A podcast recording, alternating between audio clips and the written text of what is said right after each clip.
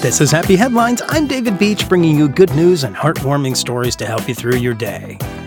Yeah, I seriously hope it's working. Here's today's story.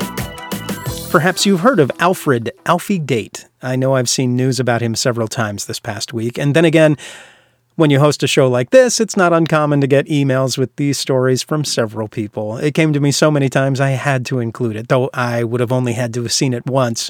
It's a great story. Alfie knits, and he knits sweaters. He's also 109 years old and is Australia's oldest man. And due to work by him and others, the Phillip Island Nature Park will be ready and is ready to use hundreds of tiny wool sweaters at a moment's notice. Yeah, tiny wool sweaters. sweaters for penguins. Alfie started knitting the easy single rib and double rib sweaters shortly after moving to a retirement home in southwest Australia.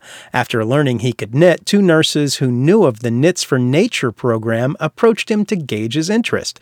Alfie said yes, adding, I'm a sucker. I can't say no. Why do penguins need sweaters? Well, in the event of an oil spill near Phillip Island's 32,000 little penguins, the Wildlife Clinic will put oil covered birds in sweaters to minimize the amount of oil they ingest while preening themselves. According to the Phillip Island Penguin Foundation, the substance mats the penguin's feathers, which both prevents it from regulating its temperature but it reduces the animal's buoyancy in water. And on the plus side, this time, the center doesn't need any more penguin sweaters.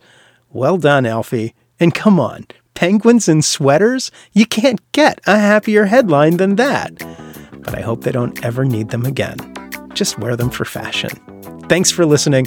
This is Happy Headlines. Stay happy, stay healthy, and find a way to make someone's day. Knit a penguin a sweater.